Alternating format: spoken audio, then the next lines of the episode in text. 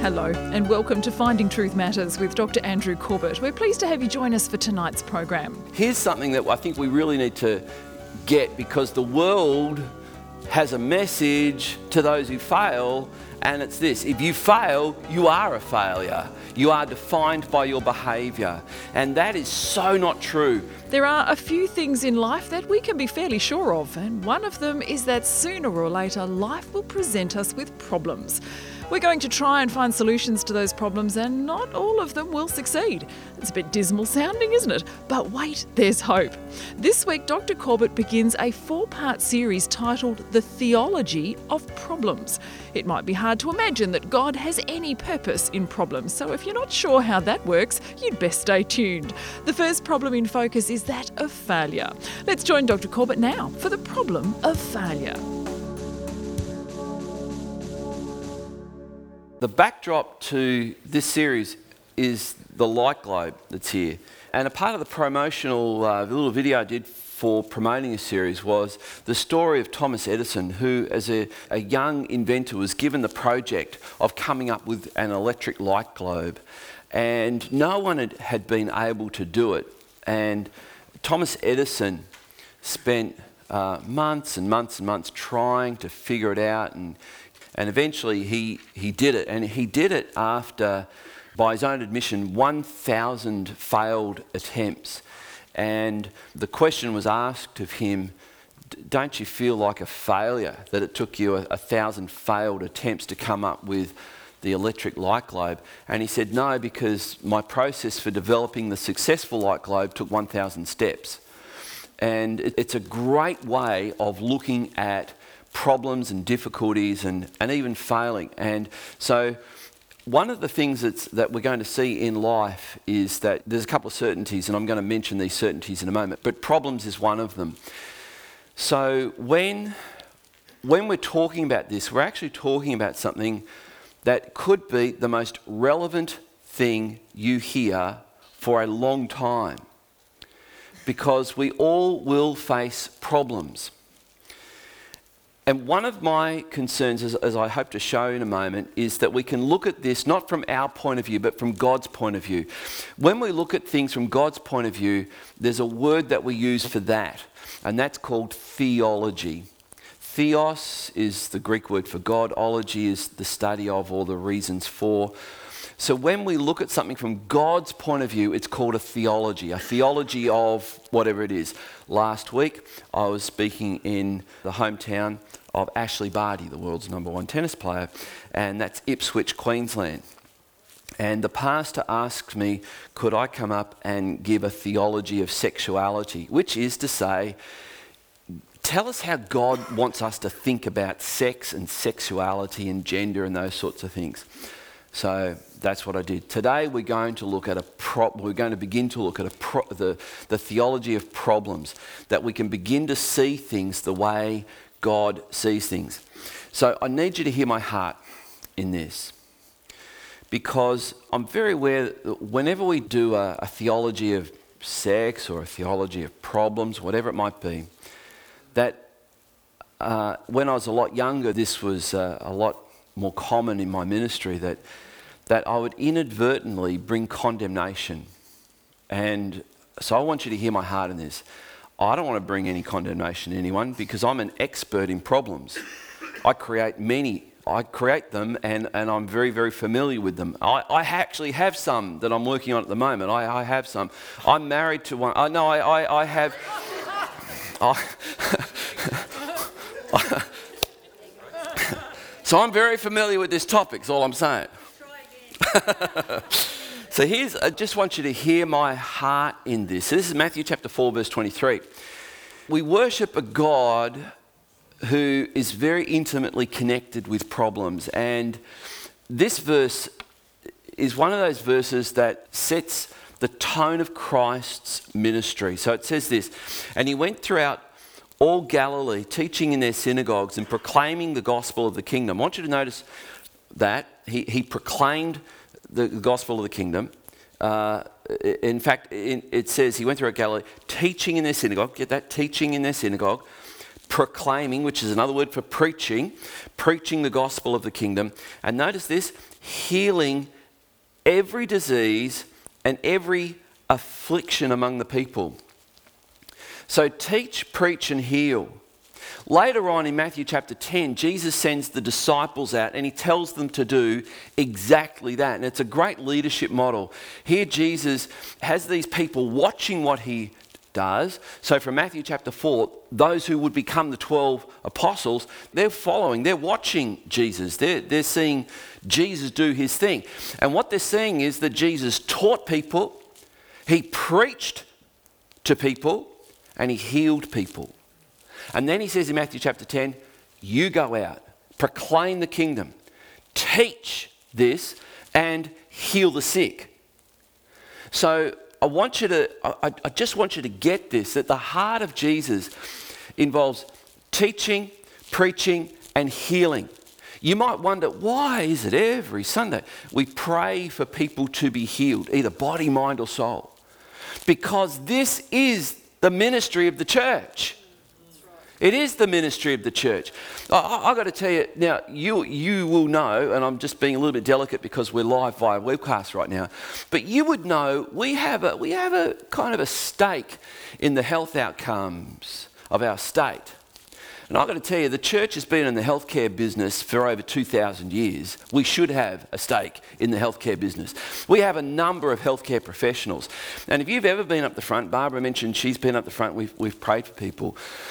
You'll hear us as a team pray this. We pray, God, where it's a physical ailment, God, heal this person by miracle, and my team will know the next couple lines by miracle or by medicine.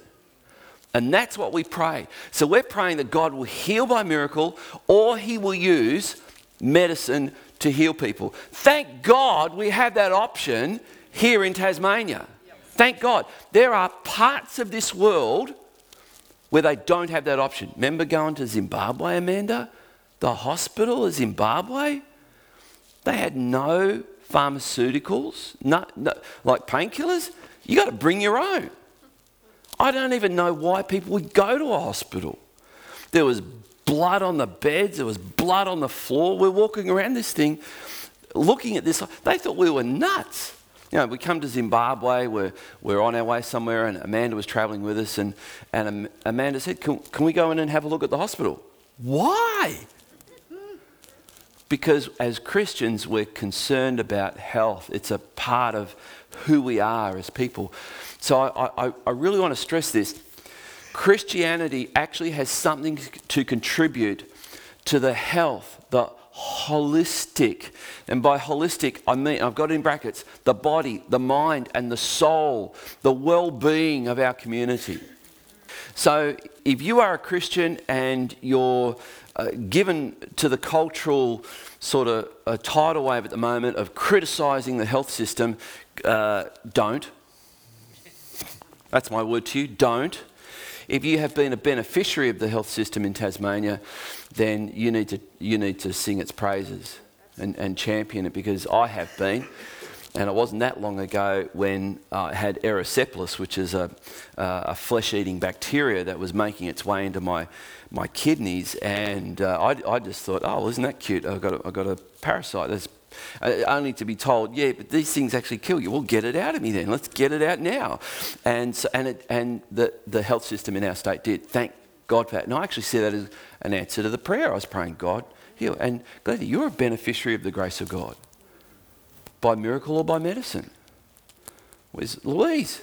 Louise, you're a beneficiary of the miracle or by medicine.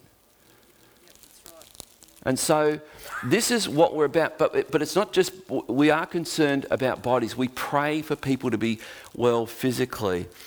But what we're going to be looking at, it, not only does it involve physical ailments and physical conditions, we are in a, a society now where the mental pressures on people are intense.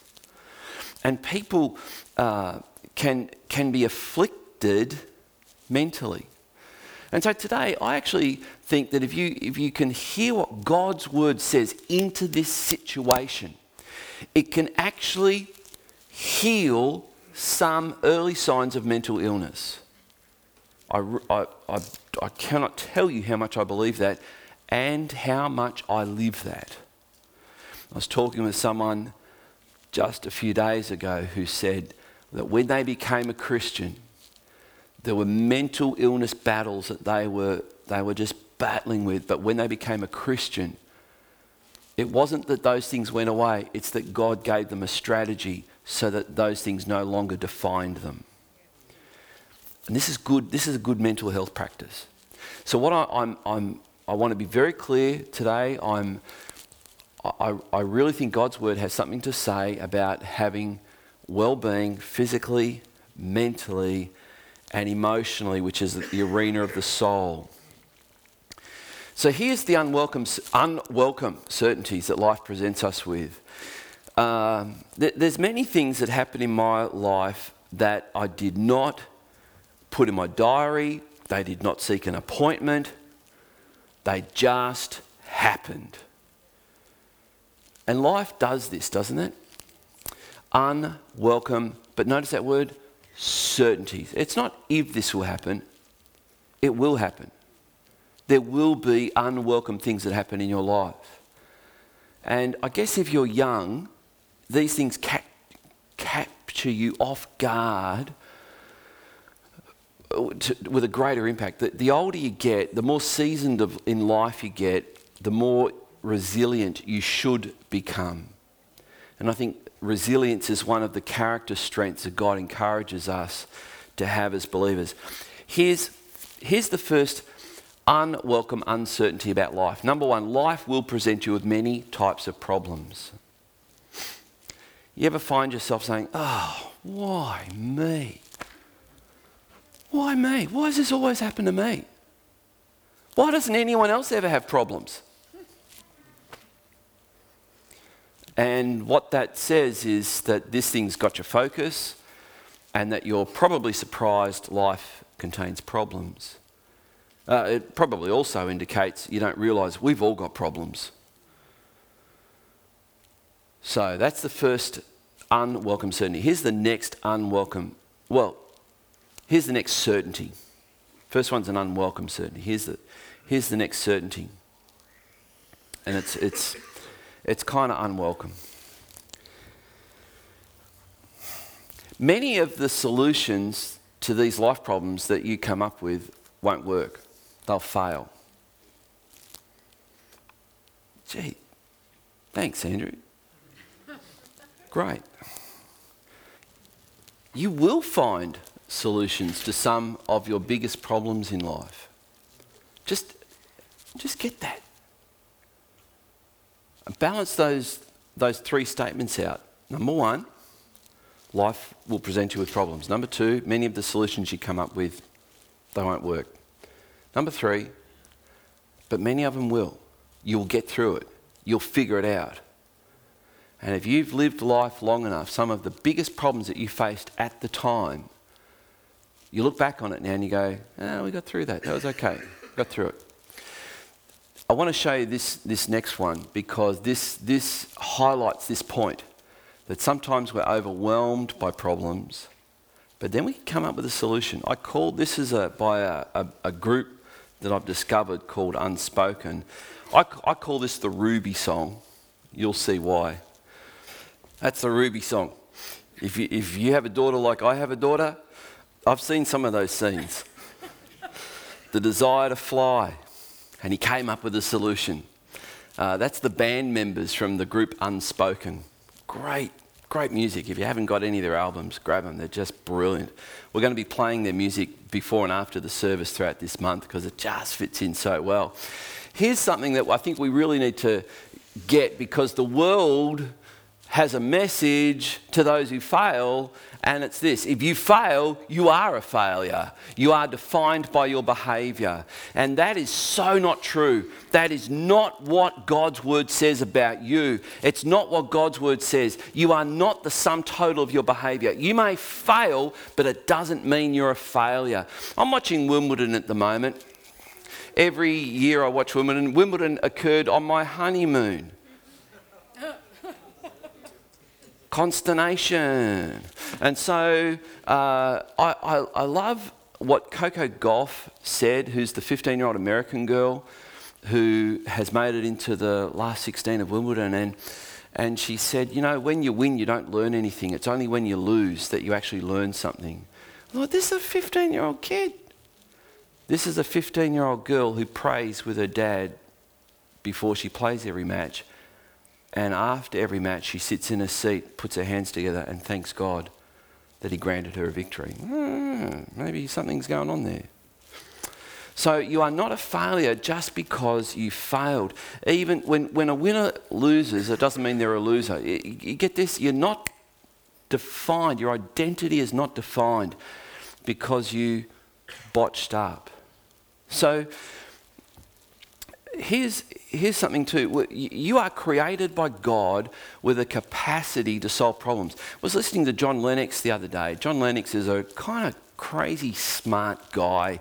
He's the, the uh, uh, I think he's now the emeritus professor of mathematics at Oxford University. And he's a very, very committed Christian. And, and he says this reading through Genesis chapters 1 and 2, God only names five things in the universe that he's created. Think how vast the universe is? And he only named five of them. And he told Adam, You go and figure it out. Yeah, in fact, he told Adam, You name the animals. There's, there's problems to be solved, and God has created mankind with problems to be solved. In fact, I'm going to say something which I, I can't imagine any of you are going to like what I'm about to say. And that has never stopped me before. So, th- this is God has ordained problems for you to learn something. There are problems that you are going to have, Nick, that are ordained by God for you to solve. Isn't that exciting? I can see, is that your exciting face? I can't tell. In fact, I you're kind of like Nick, just all the time, just Nick. Anyway, in, in Judges chapter 3, verses 1 and 2, we, we read this incredible couple of verses which if, if I was God, I wouldn't do it this way. I would, I would sort of take care of business. But God is not a helicopter parent like me. God is someone who says, No, it's good for my children to struggle. It's good for my children to learn for themselves. It's good for my children, as Tony said, to, to have rules and boundaries that they have to comply with, and maybe they've got to figure it out by making a few mistakes and, and feeling the consequences of that. And it says here, now these are the nations that the Lord left to test Israel by them. That is, all in Israel who had not experienced all the wars of Canaan. So these are the, the next generation. This, there was still, God had ordained that there were still battles to be fought so that they could possess their land. It was only in order that, this is Judges chapter 3, verse 2, that the generations of the people of Israel might know war to teach war to those who had not known it before. And, and the principle, take the application, it's not that we're to go out and war like that, that was for a time and a place, but now the, the application is that God expects us to fight. There are things you've got to fight for. John uh, Piper says, when it comes to joy and feeling the joy of the Lord, you've got to fight for that. There are things you've got to fight for. And so the, it doesn't just happen. A lot of people may expect that, you know, they're having a battle. Would you pray for me? Because I can't be bothered battling myself. And uh, please don't misunderstand me. You should have people pray for you. But let's, let's get it right. It's to help you to do what you need to do to be where you need to be and to get where you need to get. So God has ordained for problems. He's ordained for these things to be in your life, whether they be health issues, whether they be financial issues, whether they be relationship issues. And so, to, to anchor these five reasons why God has ordained problems for you, I want to go to Romans chapter 5. I want to read the first five verses. And I want us to see this. Romans chapter 5, verse 1 Therefore, since we have been justified by faith, we have peace with God through our Lord Jesus Christ. You kind of think right there, that's a good deal, isn't it? You're, you know, you're now saved. You've got peace with God. You're right with God. Everything's Everything's right with the world now. I'm not going to have any more problems now because I have peace with God. But I want you to see this, there's, uh, there's a, uh, a continuation after this verse. That's verse 1. So, th- this is so important to understand that just because you become a Christian does not mean you will not have any more problems. In fact, I, I recently heard someone say when they became a Christian, they got a whole set of problems they didn't even know they were in for. Because now the things that they used to just do without thinking, they realized those things were wrong and they, they, they shouldn't do it. And now they were having these problems of having to learn how to deal with temptation and things like this. So, Christianity and problems, they're not incompatible. Verse 2, it says, Through him we have also obtained access by faith into this grace in which we stand, and we rejoice in hope of the glory of God. So, so the first two verses sound really good. They sound like we, we have peace with God. This, is, this is, brings us into a wonderful relationship. This is great for your mental health. And then it says we can rejoice. This is awesome. Not only that, but we rejoice, it says in verse 3, in our. How the heck did that get in there? in our what? Sufferings knowing that suffering produces annoyance. Uh, sorry, what is that? Endurance. endurance. Suffering produces endurance, and endurance produces character, and character produces hope. oh God, give me a stronger character. Are you sure?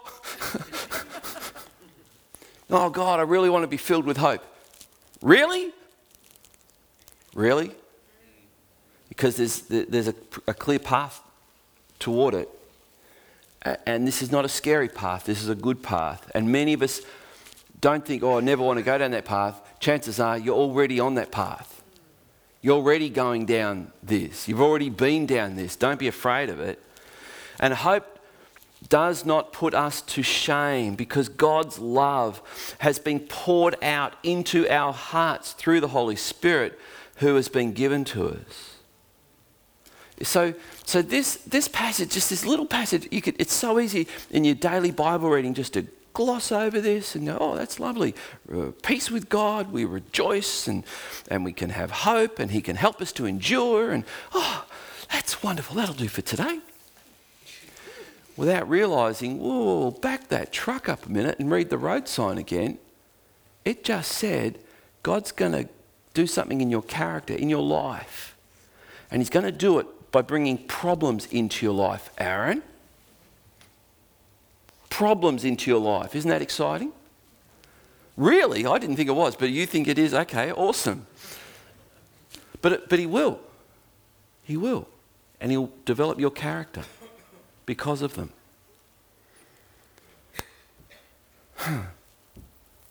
So here's the first of the five benefits of problems. So if you've ever failed, I want to readjust your thinking, recalibrate your thinking. If you've ever failed because you've tried to solve a problem and it didn't work, I've got great news for you. Number one, problems cause us to seek God in prayer. I wonder how many of us would pray if we didn't have problems. How many of us would pray if we couldn't find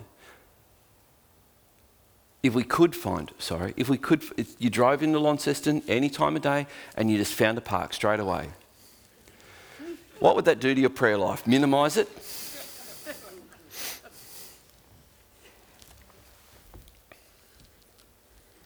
I don't know if you were praying last night, Brother Mark. About the third quarter, halfway through the fourth quarter, I was doing okay.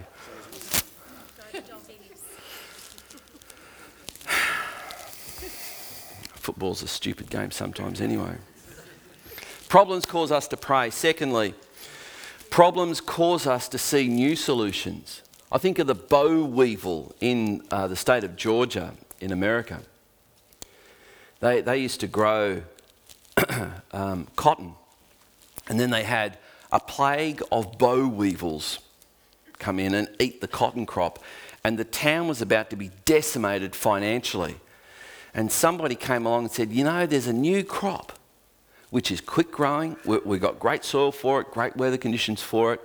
I reckon let's just let's make a decision as a town. We, we go and grab these and we, we plant them and we see how we go. Oh, yeah, what's the crop? It's called, wait for it, peanuts. Peanuts? What's peanuts? And turns out that the soil in Georgia and the weather conditions in Georgia are perfect for growing peanuts. They planted peanuts at the suggestion of this guy. All the farmers did it in a collective, and, and the result was they had a far greater, bounteous crop of peanuts that brought in a cash crop bigger than they'd ever had from cotton. Today, you can go to that town in Georgia, and they've got a great big monument to a slug like thing, thanking the boll weevil. that it was the boll weevil that caused them to solve a problem with a solution they didn't know existed. Number three, problems cause us to set our priorities in right order. It's amazing how the things that you think are your biggest problems pale into insignificance when you face a big problem. Fourthly, problems cause us to see what we're really made of. They show us the stuff that we thought was there that isn't there, and the stuff that we thought wasn't there that is there.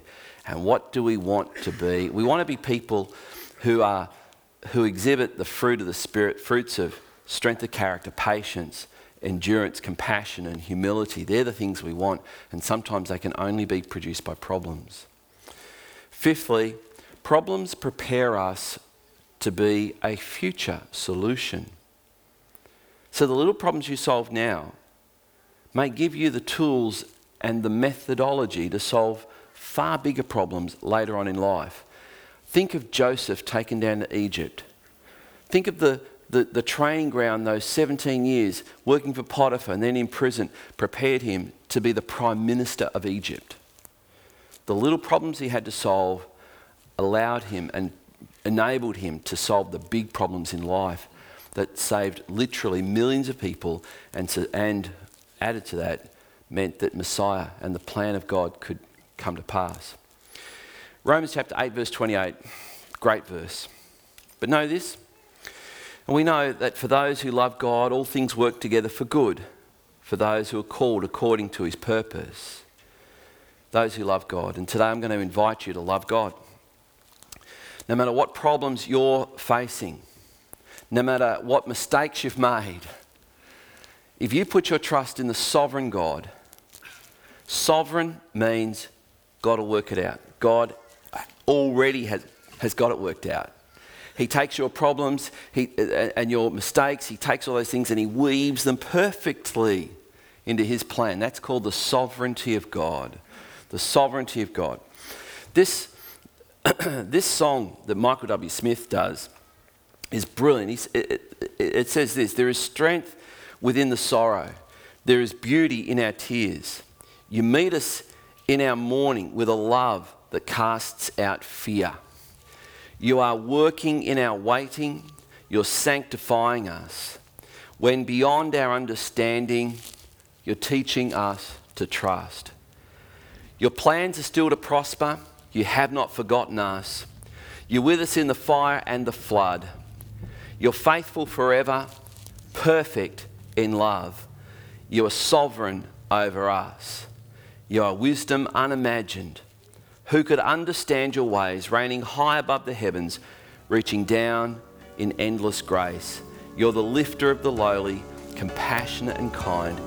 You, you surround and you uphold me, and your promises are my delight. We're going to have this song sung, and after that, I'm going to come back and just share a couple of closing comments with you. That's all we have time for tonight. If you'd like a CD copy or premium download of tonight's discussion, please go to our website, findingtruthmatters.org, and select the problem of failure from our online store. As we've heard tonight, just because you failed doesn't make you a failure. And no matter what the problem, you can put your trust in the sovereign God. More from Dr. Corbett next week with the problem of marriage. Dr. Corbett is pastor of Legana Christian Church and president of ICI Theological College Australia.